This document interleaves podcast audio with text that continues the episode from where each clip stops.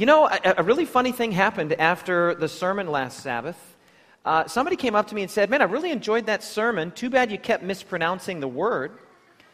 And um, my attempt to be clever backfired a little bit last Sabbath because I, I kept pronouncing the word defenestation. But the word is actually defenestration. Now, maybe you were none the wiser, but I was a little embarrassed when somebody came up and said, Yeah, you weren't saying that right. So I went back and I listened to the sermon, and I mispronounced it about 20 times. So, uh, and I misspelled it, but that I could remedy because I sent uh, Nathan Brosman a corrected slide. So even though I was saying it wrong the entire sermon, did you, you notice that surely, Rochelle, the whole time? Cheers for not saying something. Really appreciate that. You know, you're one of my son's favorite teachers, but now you're one of my least favorite church members over that. All right.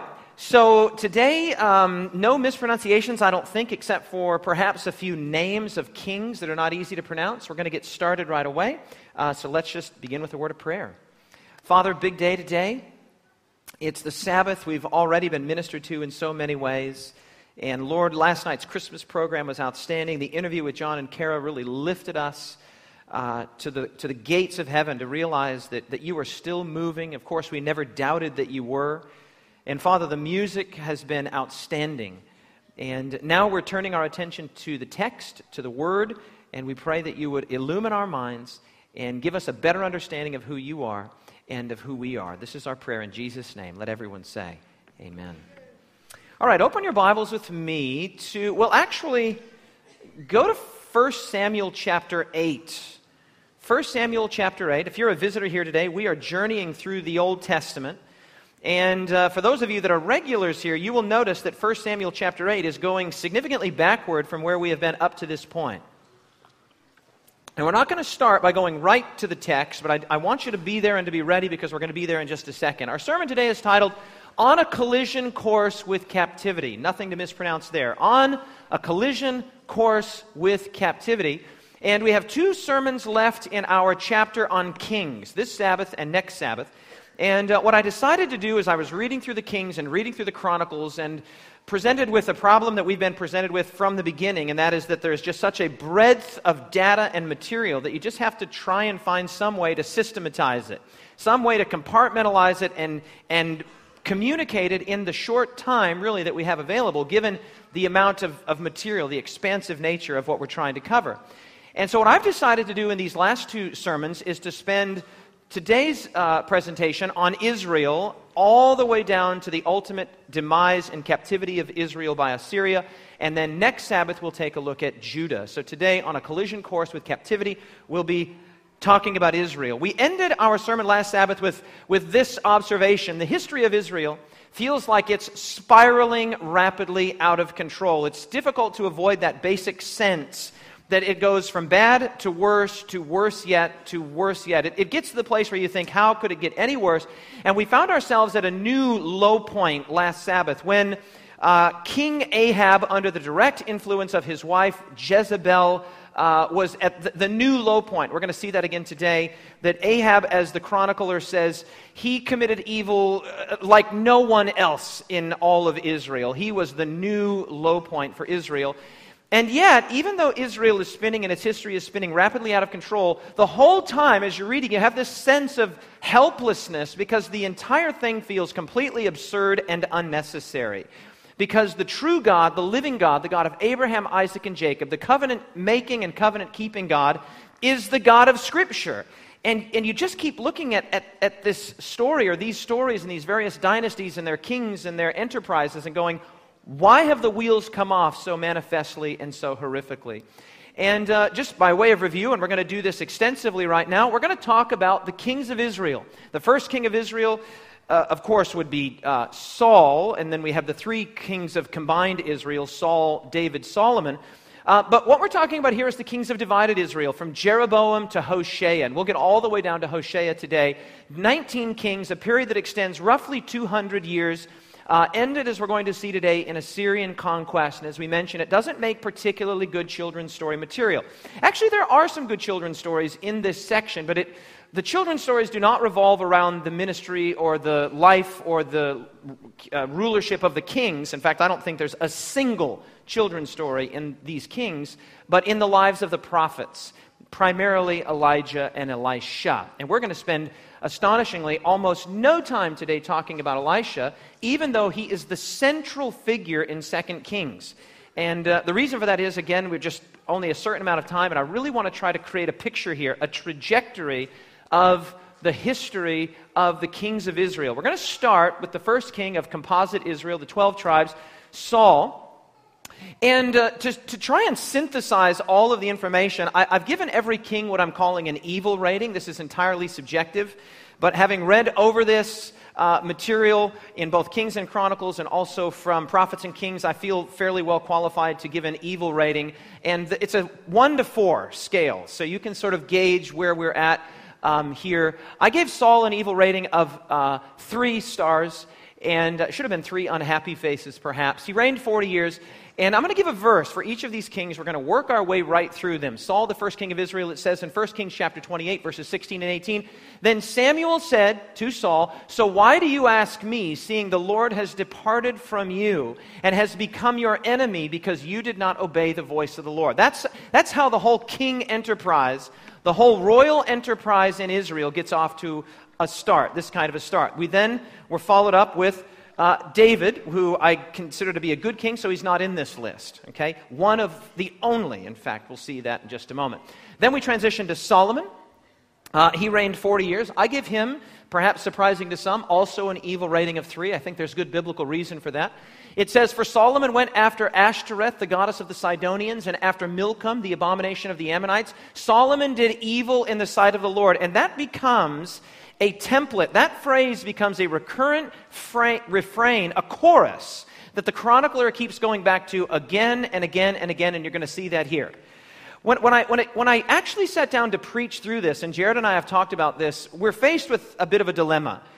We could preach on the stories, the upbeat, positive, miraculous stories of the prophets, and there are some great ones here, especially Elijah and Elisha.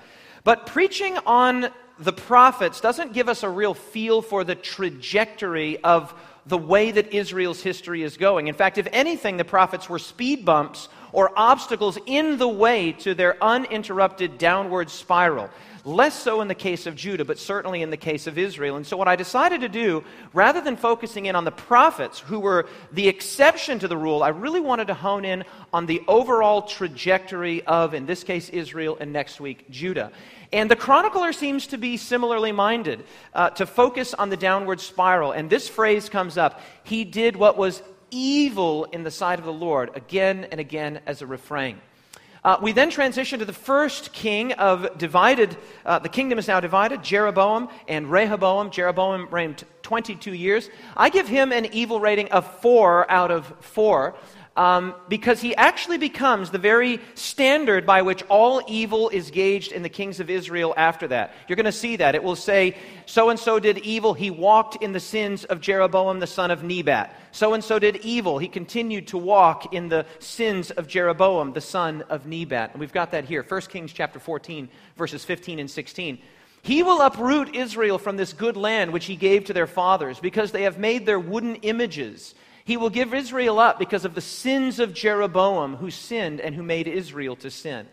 And of course, the specific sin of Jeroboam was that he made alternate places of worship. He made priests out of just anybody and everybody, scripture says, of the lowest classes. He seemed to be almost intentionally reenacting the rebellion of Aaron at Mount Sinai when he set up these golden calves. He even said the very same thing Behold, O Israel, your gods, the gods that brought you out of Egypt. And then he ordained a feast, the very thing that Aaron had done at Sinai's base.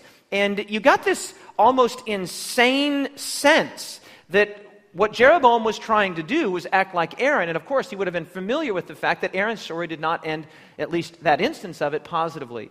Uh, then Nadab, the fourth king here. uh, reigned two years. 1 Kings chapter 15, verse 26 says, And he did evil in the sight of the Lord, and walked in the way of his father, and in his sin by which he had made Israel to sin. Nadab, as the son of Jeroboam, the chronicler says he, he was just like his dad. He sinned just like his dad did followed by Baasha, 24 years, another evil rating of three. 1 Kings chapter 15, verse 34. He did evil in the sight of the Lord, and he walked in the way of Jeroboam and in his sin by which he had made Israel to sin. That's the point I was making just a moment ago. The sin of Jeroboam becomes the archetypal sin in the kings of Israel idolatry. we're going to see that that becomes the standard by which all kings in Israel and Judah next week are measured.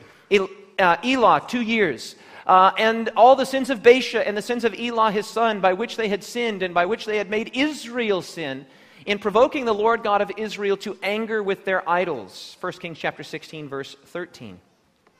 Zimri reigned only seven days, but that was sufficient time for him to do evil. He died because of the sins which he had committed in doing evil in the sight of the Lord, in walking in the way of Jeroboam, and in his sin which he had committed to make Israel to sin. Omri, 12 years. Omri did evil in the sight of the Lord and did worse than all who were before him, so he gets the four star rating. For he walked in all the ways of Jeroboam, provoking the God of Israel to anger with their idols. By the way, I think I've put first kings on all of these. They should be second kings. Uh, nine, Ahab was who we talked about last week. And you notice that I had to extend the scale for Ahab's sake. Ahab gets a five star rating on a four star scale. He is just absolutely off the charts. We talked about this last week. Here's the verse uh, know this is 1 Kings. 1 Kings chapter 21, verse 25. But there was no one like Ahab, no one like Ahab, who sold himself to do wickedness in the sight of the Lord. And this is what we talked about last week. Because Jezebel, his wife, stirred him up, allured him, enticed him, moved him. And we, I remind you that Jezebel was herself a daughter of the high priest of Baal. This was a new level of low. This was five stars of evil on a four star system. And even though Jeroboam is the archetypal sin of Israel, idolatry, Ahab becomes the new standard of evil among the kings of Israel. And at this point, we just have to sort of collect ourselves and go, what? How did we get here? How did we get from Abraham, godly Abraham, and godly Isaac, and, and Jacob and Joseph and their descendants? How do we end up from Moses and Joshua here? We're going to talk about how that ends up happening, inasmuch as it's understandable. Uh, number 10 is Ahaziah, the, the son of Ahab. He gets a four star rating because he was the son of Ahab.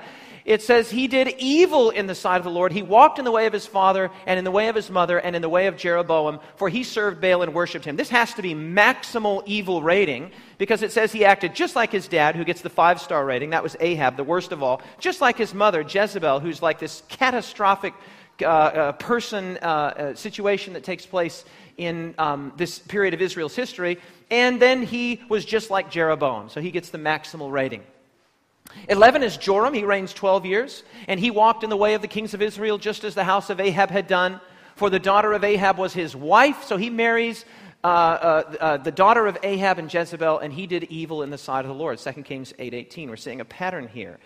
Uh, 12, Jehu, 28 years. I gave him only a two star rating because he's the one that was actually responsible, finally, for the death of Jezebel. This woman that had almost single handedly led Israel astray, scared the death out of Elijah, and uh, even though he certainly did not do good, he has this one little uh, positive note to his name. He was responsible for the death of Jezebel. It says in 2 Kings chapter 10, verses 29 and 31, However, Jehu did not turn away from the sins of Jeroboam, the son of Nebat, who had made all Israel to sin. He took no heed to walk in the law of the Lord, God of Israel, with all of his heart. Jehu was followed by Jehoaz, so I gave a two and a half star rating.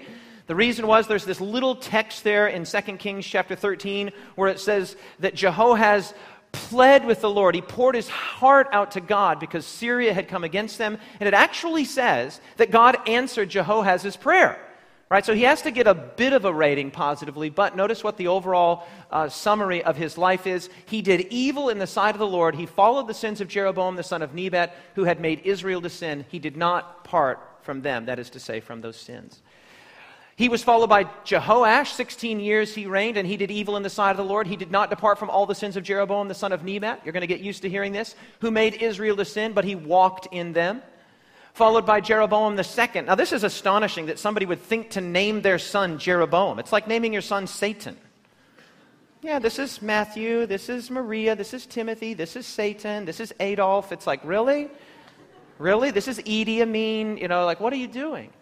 He did evil in the sight of the Lord. He did not depart from all the sins of Jeroboam. Surprise, surprise. You basically destined him to that with his name, the son of Nebat, who made Israel to sin. 2 Kings chapter 14, verses 24. Are you tired of this yet? Okay, we're going to keep doing it because I'm trying to create the very same sense that, that God would have had, the very same sense that the faithful in Israel would have had, the remnant would have had, like, oh, this again? Oh, this again? Oh, this again? Really? This again? Zechariah reigned only six months, sufficient time to get an evil rating of three. He did evil in the sight of the Lord as his fathers had done. He did not depart from the sins of Jeroboam, the son of Nebat, who made Israel to sin. Followed by Shallum, reigned a single month. Now, the rest of the acts of Shallum and the conspiracy which he led, indeed, are written in the book of the Chronicles of the kings of Israel. He reigned so short and so little is said about him that the best we can do is find out that in some level he was conspiratorial. So I made a guess and gave him the average of everybody else, gave him an evil rating of three. Uh, Menahem, 10 years, and he did evil in the sight of the Lord. He did not depart all his days from the sins of Jeroboam, the son of Nebat, who made Israel to sin. We're getting down toward the end here. Uh, Pekahiah, two years, and he did evil in the sight of the Lord. He too did not depart from the sins of Jeroboam, the sons of Nebat, who made all Israel to sin. Pekah, 20 years, and he did evil in the sight of the Lord. He did not depart from the sins of Jeroboam, the sons of Nebat, who made Israel to sin. And finally, Hoshea. We come to the last king, the very last king in Israel, reigned only nine years. Astonishingly, the last king gets one of the lowest ratings, two, and it's for this single verse. It says, And he did evil in the sight of the Lord, but not as the kings of Israel who were before him. And I, I think the point here is very interesting. It seems to be that the point that the historian, the chronicler, is making is that almost every king before him, post Jeroboam, walked in the footsteps of Jeroboam. I almost called the sermon In the Footsteps of Jeroboam. And something about Hoshea caused him to break. To break from the sins of Jeroboam. It, it, it was not a archetypal idolatry, idolater. Something caused him to break, but it was too much, too little, it was too, too little, rather, too late. And uh, so, what we end up with here is, with the exception of David, with the sole exception of David, Israel did not have a single good king in 300 years. Okay? Now, come with me to 1 Samuel chapter 8, which is where I ask you to turn to. 1 Samuel chapter 8. And let's remind ourselves of how we got on this path. God foresaw every bit of this, but let's remind ourselves how we ended up here. 1 Samuel chapter 8, we'll pick it up in verse 4. 1 Samuel chapter 8, verse 4. This is going back hundreds of years. This is going back to the, the, the, time when, when Saul would be anointed as the first king of Israel. So we're going back where we're winding the tape now, uh, three centuries to get back to the start of how all this came to be. 1 Samuel chapter 8, verse 4. Then all the elders of Israel gathered together and they came to Samuel at Ramah and they said, Look, you are old. You're getting old, and your sons do not walk in your ways. Now make us a king to judge us like the other nations. But the thing displeased Samuel when they said, Give us a king to judge us. So Samuel prayed to the Lord, and the Lord said to Samuel, Listen to the voice of the people in all that they say to you, for they have not rejected you, but they have rejected what? Me, that I should not reign over them. Samuel was feeling despondent, he was feeling discouraged, he was feeling dejected and rejected, and God says, Hey, listen, this is not about a rejection of Samuel. I share your despondency. They have not rejected you, Samuel. They have rejected me. That they don't want me as a king over them. Verse 18, according to all the works which they have done since the day that I brought them up out of Egypt, even to this day, which they have forsaken me, they have served other gods, they are so they are doing also. Now watch this. This is interesting. Verse 9. Now, therefore, listen to their voice. Second time he says that. However, you shall solemnly forewarn them. Hundreds of years in advance, before we ever get to Hosea, three centuries before Hosea, God says to Samuel, Samuel, go say to the people, forewarn them and show them the behavior of the king who will reign over them. Give them a picture, a portrait of what it's going to be like. So Samuel told all the words of the Lord to the people who asked for a king. And he said, among other things, This will be the behavior of the king who will reign over you. He will take your sons and he will appoint them for his own chariots and to be his horsemen, and some he will run before his chariots. He will appoint captains over his thousands and captains over his fifties, and some will plow the ground and reap the harvest and make his weapons of war and equipment for his chariots. He will make your daughters to be perfumers and cooks and bakers, and he will take the best of your fields, your vineyards, and your olive groves. They, they sound like absolute tyrants, which is, of course, exactly what God is saying.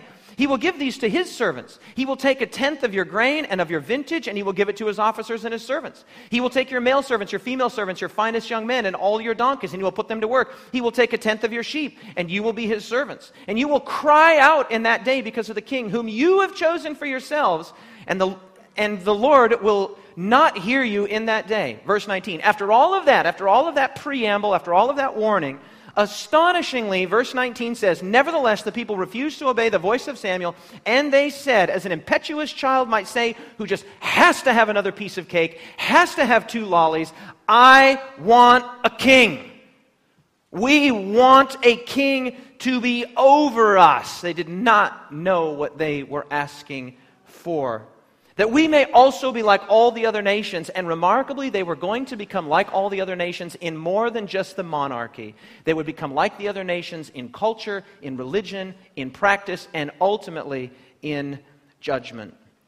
Verse 21 Samuel heard all the words of the people, and he repeated them in the hearing of the Lord. So the Lord said to Samuel, Listen to their voice three times. Just give them what they want, give them what they want, give them what they want, and make them a king. And Samuel said to the men of Israel, Every man go to his city. What a remarkable thing that God's punishment of Israel is effectively giving them what they want.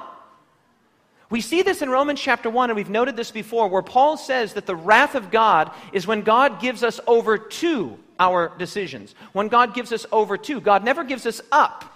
But he does give us over to the decisions that we insist on making. And the people really, really, really wanted a king, like an impetuous child that really, really, really wants something. And finally, at, at times, it can almost be the wise parental decision to say, okay, you think you want this. I know that you don't want this, but I am going to give you what you think you want because I know that when you get what you think you want, it will actually be the worst possible punishment for you. I should say, the best possible punishment for you.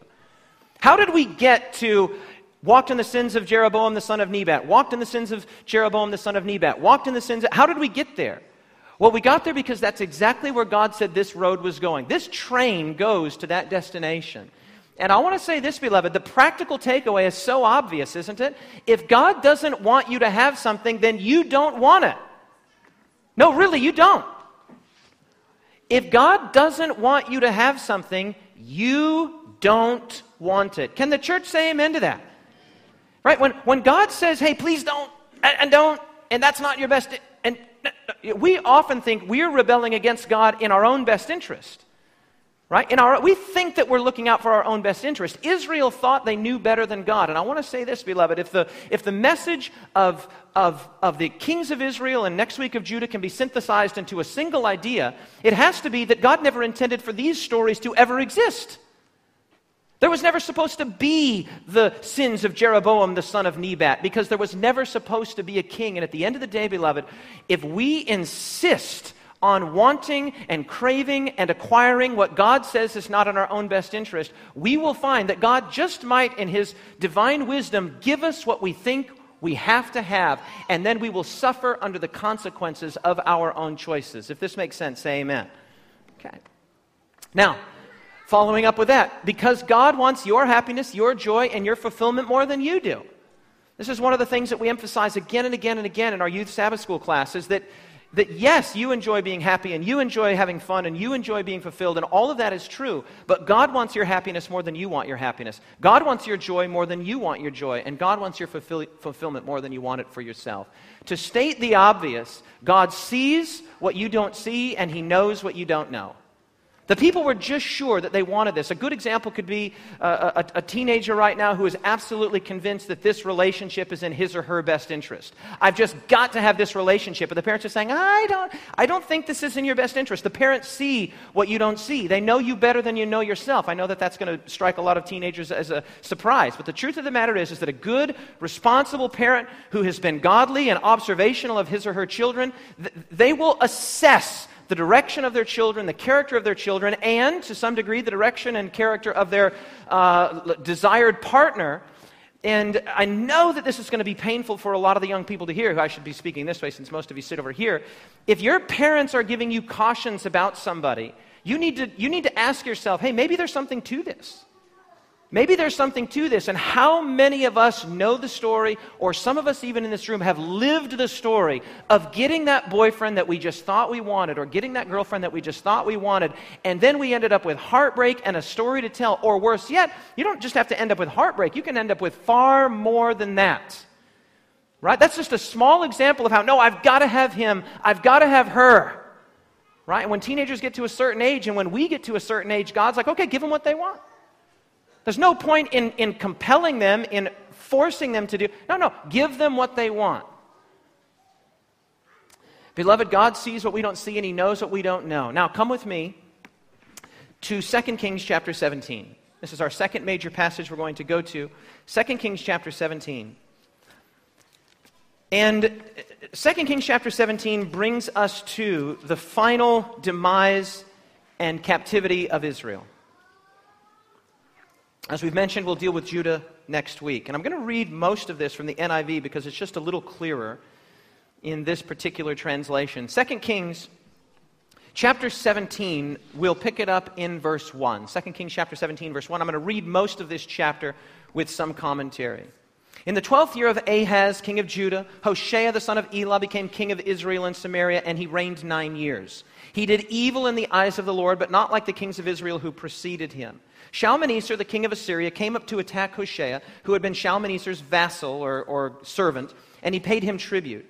But the king of Assyria discovered that Hoshea was a traitor, for he had sent envoys to So, king of Egypt, and he no longer paid tribute to the king of Assyria as he had done year by year. Therefore, Shalmaneser seized him, put him in prison. The king of Assyria invaded the entire land, that's the land of Israel, marched against Samaria, laid siege to it for three years. In the ninth year of Hoshea, watch this, the king of Assyria captured Samaria and deported the Israelites to Assyria. He settled them in Halah, in Goza, on the Habor River, and in the towns of the Medes. That's it. 2 Kings chapter 17 verse 8 tells you the inevitable consequence of pursuing what you think you want and God giving you the desires of your heart. They end up in Assyrian captivity. They end up in this, as the texts indicate, this strange intrigue of sort of play and counterplay between uh, the king of Egypt and the king of Assyria, and, and Israel's just a little fish in all of this. And they're, you know, trying to seek refuge here rather than seeking refuge in the Lord. And originally they had begun by paying tribute to Assyria, but, but they also hedged their bets by keeping the king of Egypt, and when the, uh, uh, you know, sort of on the side. And when the king of Assyria finds out that the king of Egypt is also being kept, you know, held on sort of retainer, uh, he says, Oh, I'm done with these people. Marches in, takes Hoshea and Israel captive. Now, of course, this doesn't mean that he literally led every single Israelite back to Assyria. He would have slaughtered many and taken probably the leaders, the wealthy, the influencers, the, the, the, the, wealthiest and most influential families would have been taken into captivity. Many would have been killed, and a remnant remained. We know a remnant remained because we're going to see that later in the prophets. The, the point is, is that it's over.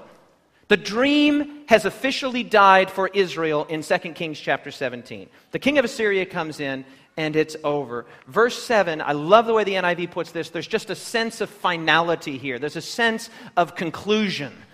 All of this took place because all of this, not just this little section, but all of this, all of this going back to Samuel, or going back to Samuel, back to Saul, back to Solomon, back to David, all of this and all of the subsequent kings that came after them took place. Why? Because the Israelites had sinned against Yahweh their God, who had brought them out of the land of Egypt, reminding them of the deliverance of God. Under the power of Pharaoh, the king of Egypt, they worshiped other gods.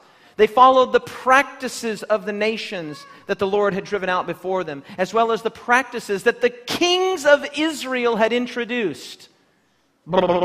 Rather than being the spiritual as well as military and governmental leaders of Israel, they themselves have become some of the foremost proponents and participants in the various idolatrous practices. You might remember going all the way back to, to the initial uh, occupation of the land, God had said to Joshua, When you find one of their worship places, their temples, their high places, we'll talk about that next week in Judah, when you find those places, destroy them.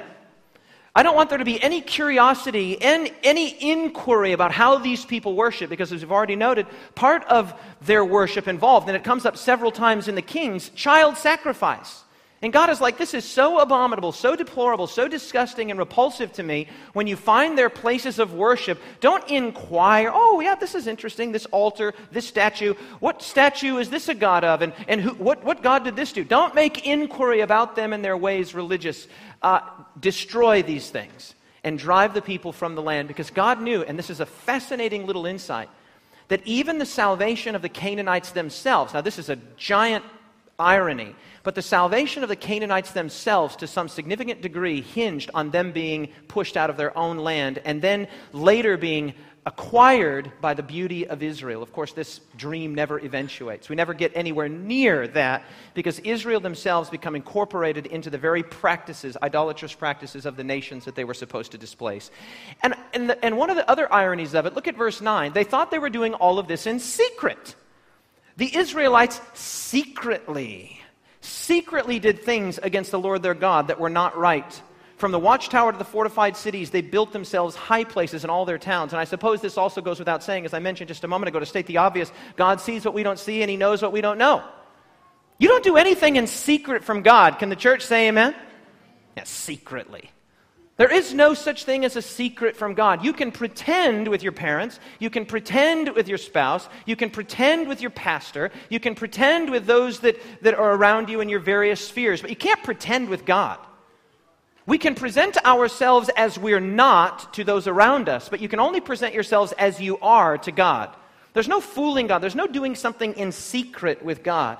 And yet, amidst all of this apostasy and all of this downward moral and spiritual spiral, the people were still operating under the absurd delusion that they were doing all of this secretly or in a clandestine way. God knows. He knows the web browser history, even if you put clear history. It doesn't clear from God's record. God knows. God knows about the affair, even if, if, if, if your spouse doesn't know about the affair. God knows about the misspent finances, even if you're hiding it from somebody else. God knows about the way you're sneaking out with your you know, teenage boyfriend or teenage girlfriend and doing things that you know you shouldn't be doing, even if your parents don't know. God knows. God knows. They did it secretly. It's almost as if the, uh, the chronicle here is putting this in, in parenthesis secretly. Verse 10 They set up sacred stones and Asherah poles under every high hill and under every spreading tree, at every high place. He's obviously for, uh, clearly, there wasn't an idol under every tree. He's, he's speaking here with hyperbole. He wants you to know that this was ubiquitous. Right? There, there was idolatry just saturative in Israel, every tree and every high place. He goes on to say, as the high place, they burned incense as the nations whom the Lord had driven out before them had done. They did wicked things that aroused the Lord's anger. They worshiped idols, though the Lord had said, Don't do this. The Lord warned Israel and Judah through all of his prophets and seers Turn from your evil ways, observe my commands and decrees in accordance with the entire law that I command your ancestors to obey and that I delivered uh, to you through my servants, the prophets. But they would not listen. That sounds like 300 years ago when God had said, You really don't want what you think you want. No, we want a king. They would not listen. They were as stiff necked as their ancestors who did not trust in the Lord their God. They rejected his decrees and the covenant. We've heard precious little about the covenant since we've turned to the kings. And that's because there's precious little to say about it. It's an uninterrupted succession of covenant breaking on the part of God's covenant people. They followed worthless idols themselves. I love this in the NIV. Look at this. They rejected the decrees and the covenant, I'm in verse 15, he had made with their ancestors and the statutes that he had warned them to keep. They followed worthless idols and themselves became worthless. I just had to put that up. I thought, what an astonishing thing to say.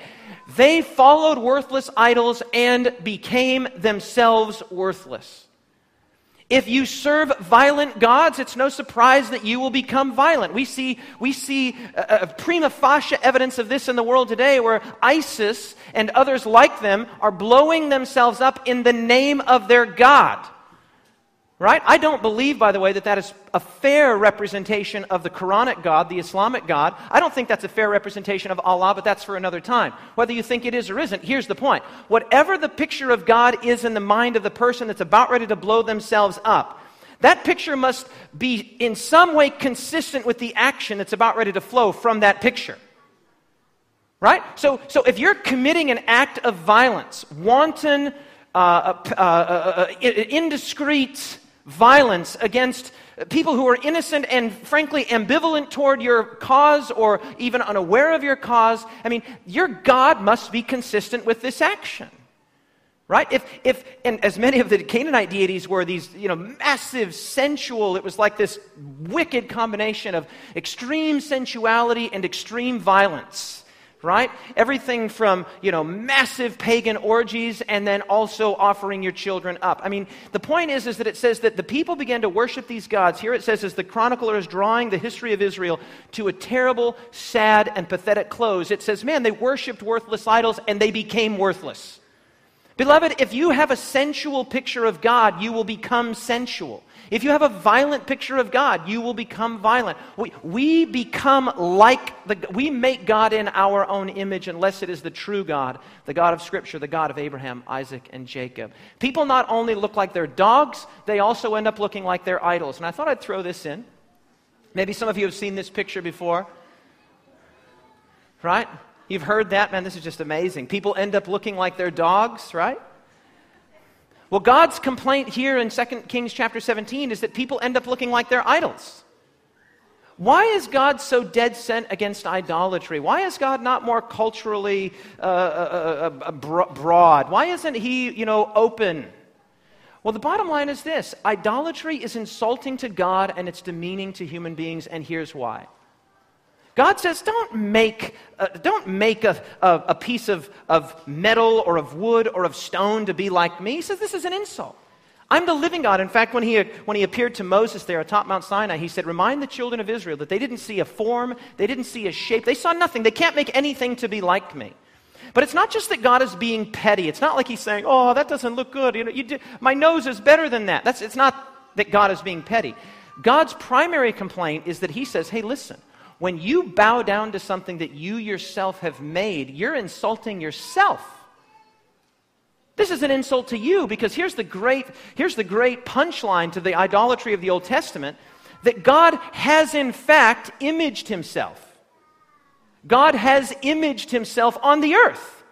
And God has imaged himself in human beings. Right? God has not imaged himself in stone. He's not imaged himself in wood. He's not imaged himself in plaster or some other sculpture that's to be bowed down to. No, that thing, God says, was fashioned by you. The thing that's truly in my image, the thing that was made to be free, to love, to grow, to, to dream, to, to, to, to have all of the great experiences that, that we uh, come to uh, associate with humanity. He says, it's you. You're the thing that's in my image. And when you bow down to an idol, yeah, I find that insulting, but, but I find it hugely insulting to you. And so the, the, the, chronicler here, as he's drawing the history of Israel to a close, he's like, man, these people spent generations worshiping worthless idols, and eventually they became worthless. This is the simplest way I know to say this. First, Yahweh became just another God, and then Israel became just another nation. That's the, that's the way it worked. Israel was never special in the sense of being elite or of being better or of any other such thing. Israel was only special in the sense that they were a conduit for the goodness of God. That's it. I've said this before, I'll say it again. God did not just give the Sabbath to Israel, He gave the Sabbath through Israel. He didn't just give the sanctuary to Israel, He gave the sanctuary truth of God's love and goodness through Israel. Not just the, the, the law to Israel, but the law through Israel. But when Israel forsakes the only thing that makes them special, they're not biologically special, more better, they're not ethnically better, they're not aesthetically more pleasing than the nations that were around them. The only thing that made them the remnant was their God. And when their God God just got lumped in with all of the other Canaanite deities, when he became just another God, then God said, okay, you can be just another nation. A nation subject to judgment, a nation uh, that no longer possesses the unique protective capacity that he had promised to give them. The whole thing boils down to basically this portrait. Ahaziah, the son of Ahab, who I gave a four star rating of evil, says this He did evil in the sight of the Lord and notice what I've italicized here and walked in the way of his father and in the way of his mother. Jezebel and Ahab. This is what's happening. The, the, the, father sets the tone, and the children walk that way. It is, it's, it's unusual, not impossible, but unusual for a child to depart from the basic trajectory of their parents. It can happen. But, it, but it, doesn't, it doesn't often happen and it doesn't easily happen. And what we see here, uh, and many people are troubled in the Ten Commandments when it says that God visits the iniquity of the children upon the third and fourth generation of those that hate me. God is not arbitrarily imposing something here, genetically or otherwise. God is saying, hey, look, if you behave in a certain way, there's a very good chance that genetically and environmentally your children will behave the same way. Abusers raise abusers, alcoholics raise alcoholics. Right? Dishonest people raise dishonest people. Now, praise God. Can somebody say amen? It does not have to be this way. Can somebody say amen? I never met my biological dad. He decided to skip town when I was three weeks old, and I decided that by the grace of God, I was going to be a great father. Now, I think, I don't know if I'm achieving that, but at least I'm around my physical body is in the presence of my children's physical body, and I love them, and I pray with them, and I take care of them. It's something my father didn't do for me. So, this familial cyclical curse can be broken, but in Israel, it was basically unbroken. And Ahaziah, in many ways, is, summarizes the whole story. You have Ahab, who was the chiefest and the worst of all the kings of Israel. And when it introduces Ahaziah, it says, oh, he was like his dad and he was like his mom. I've said before, I'll just say this briefly here. We send our children sometimes to others hoping that they'll be made right. Whether it's a Christian school, hoping that our kids will get straightened out at a Christian school, or we send them to uh, uh, uh, like even church. Oh man, I hope they get it figured out. At the end of the day, the number one influencer for good or for bad, or for religion or going against religion, is the home. Can the church say amen to this?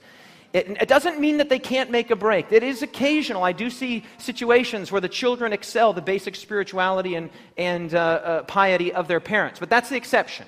Generally, the parent sets the tone and then the children read from the parent.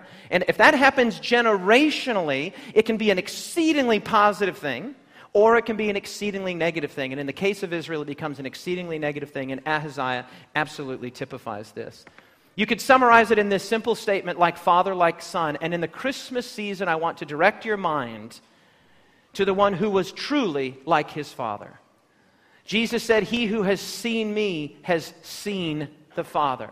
This is my beloved Son, was said at Jesus' baptism, in whom I am well pleased. I love this from Matthew chapter 2. Now, after Jesus was born in Bethlehem in the day uh, of Judea, in the days of Herod the king, behold, wise men from the east came to Jerusalem, and they said, Where is he who has been born? Been born? King of the Jews. That is to say, King of Israel. Where's the King of Israel? Right? Now, this is not, this is not positive language. You line up all of the kings of Israel, and you have only one chance at a good king. That's David. And I remind you that prior to his conversion, he was a rapist and a murderer. So it, it, the bar is very low, exceedingly low. And yet, here the wise men come and say, Where's the king of Israel? This is not exactly the kind of thing that foreigners would want to know. Oh, another king of Israel? This isn't good news. Watch this. For we have seen his star in the east, and we have come to worship him. When Herod the king heard this, he was troubled, and all of Jerusalem with him. We celebrated this last night in the Christmas program. And when he had gathered all the chief priests and scribes of the people together, he inquired of them where the Christ was to be born. And they said to him, Oh, he'll be born in Bethlehem of Judea. Watch this. For thus it is written in the prophet, But you, Bethlehem, in the land of Judah, not Israel, by the way, Judah, we'll talk about that next week, are not the least among the rulers of Judah. For out of you shall come a, what? A a ruler who will shepherd, who will care for, who will shepherd my people Israel. Such a beautiful story. Jesus Christ is the true King of Israel and of the world. And at this time, I want to invite Joshua to come up. Joshua is going to sing us a beautiful song titled Lift Him High. And in a remarkable way, and in an unforeseen way, certainly by me, up until this week, the tragedy of the kings of Israel actually lays the groundwork for the Christmas story. The tragedy of the kings of Israel lays the groundwork for the Christmas story. And the Christmas story is not just a nice little innocuous tale about a little boy born in Bethlehem's manger with no place to lay their head. No, this is the king of Israel. But as the story unfolds, and we'll unpack this in far greater detail next year, he's not just the king of Israel, he's the king of the world. Can the church say amen? That's the Christmas story. Jesus himself said, And I, if I am lifted from the earth, I will draw all people to me. I don't find myself drawn by the kings of Israel in the Chronicles and the Kings. I find myself repulsed by them. But the true king of Israel won't repulse. He will draw, he will attract, and he will woo us to him. Jesus, I want to close with this. Jesus, King of Kings, Lord of Lords, does not rule by the strength of his nature but by the beauty of his character and in a really awesome way. Jesus is, as it were, elected. We elect him to be our king, to be our God. He's King of kings and Lord of lords, but whether or not you will be his subject is entirely up to you. And the choice I want to make today, and I hope you do as well, is to lift him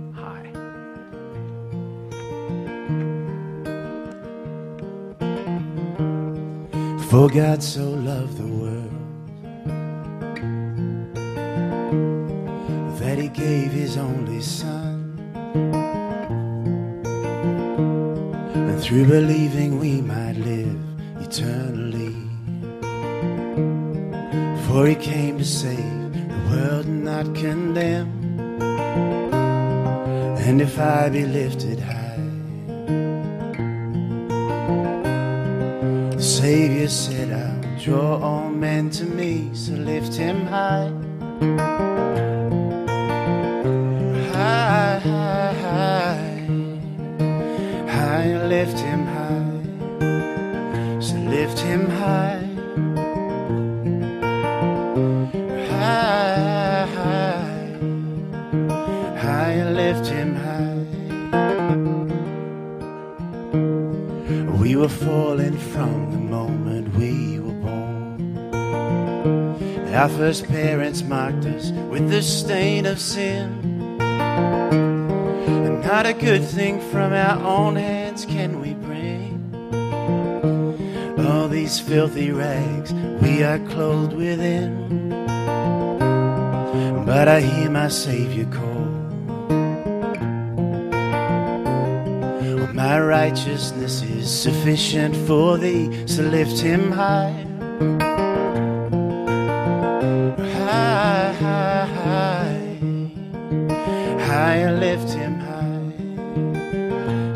lift him high, high, high, high, high, lift him high.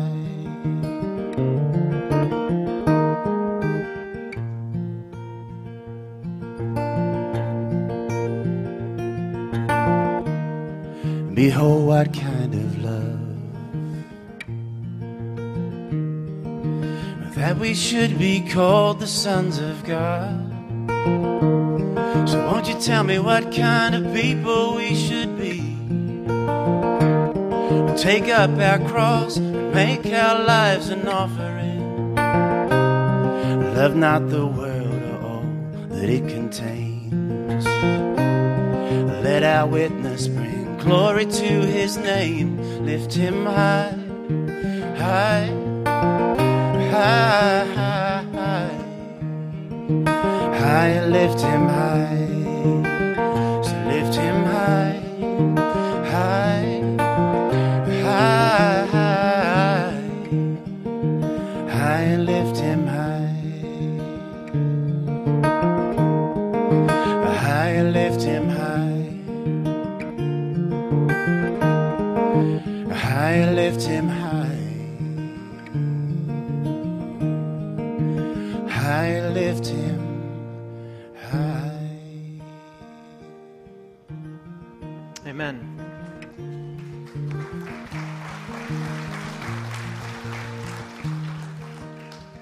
Beloved, Jesus is not just another God. Can you say amen? This is an amazing portrait and picture of God. It's a picture that could not have been invented, it could not have been made up, it could not have been conceived. The idea that, that God would become a man and the, the gospel story is uninventable. And this God, who is not just another God, wants your family to not just be another family. He wants your life not just to be another life. He wants this church not just to be another church. He wants your school to not just be another school. and your marriage not just to be another marriage. God wants to impart Himself into these things. He wants to impart Himself into your life, into your home, into your marriage. I tell you, beloved, Jesus is not just any other God. He is beautiful. He is awesome. He is merciful. He is gracious. He is amazing. He is uninventable. And today, that same Jesus calls to us and says, You're not doing that in secret. You're not, uh, that's not happening in secret. Break from whatever that familial or cultural or, or personal cycle is. Break away from that and come to me. I will draw all peoples to myself. Nothing, nothing can, can draw us in terms of strength or power or might. God doesn't draw us with his power, he draws us with the beauty of his character. The kings of Israel had power, they had influence, they had position, and even to some degree prestige, but they never had the heart of the people, and they certainly didn't have the heart of God. So today, the Christmas story comes home to us. The Christmas story comes home to us. Not just Jesus as king in some generic sense, but Jesus as my king, Jesus as my God. How many of you today want to say with me, Jesus is not just another God, Jesus is my God? Amen. Father in heaven, we want to lift Jesus high. And we want to do that with our life. The way that we talk, the way that we speak, the way that we spend our money, the way that we love, the way that we raise our children, the way that we respond to our parents, the way that we forgive. Father, the way that we communicate that life is about more than the acquisition of material things, that life is about more than pettiness and gossip Father, we want our lives to be bigger and more meaningful that, for, than that. We want our lives to be everything that you've created them to be. We want to be the best versions of ourselves.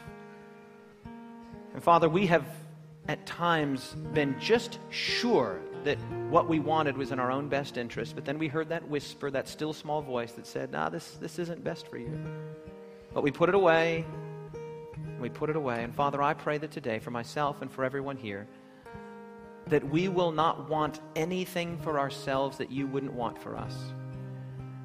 And Father, we pray that you will help us to see the beauty of your character as manifested in Jesus as we are infilled by your Spirit. And this is our prayer in Jesus' name. Let everyone say,